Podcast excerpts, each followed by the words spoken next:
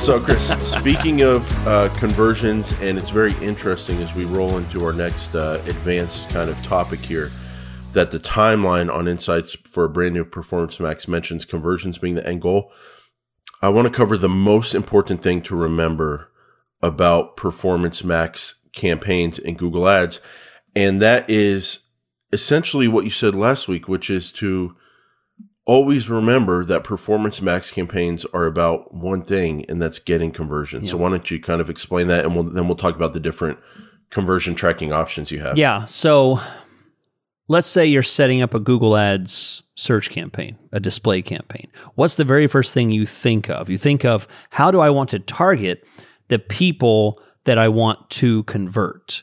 Very different thinking as opposed to setting up a performance max campaign. When you set that up, the very first thing that you decide and calculate is how many conversions do you want? What is your goal? So it's a completely different reframing of um, you know h- how you think in Google Ads, at least for this campaign. So it's it's it's important to remember that this is goal oriented um, because this something like that does not exist uh, you know as, as we talked about last week does not exist in a search campaign a display campaign. You can't just say i want new customers and you just leave it at that throw a couple images and some suggestions and it just starts delivering new customers.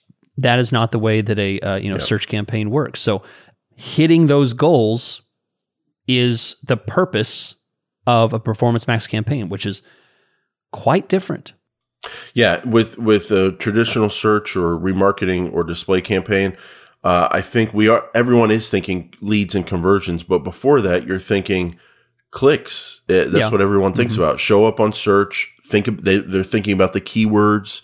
They're thinking about what searches to show up on.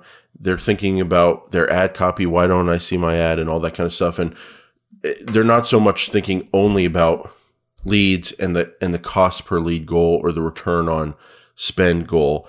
And so when it comes to performance max, like you're saying, the most important thing to remember is that this is all about conversions. Maybe they'll create performance max versions of like this automated system for like impressions or brand share or uh, mm. different kind of goals. But for right now, they're, they're based on uh, conversions. And so with that said, on your settings page, another way to say conversions these days is goals and goals are essentially groups of different conversion actions.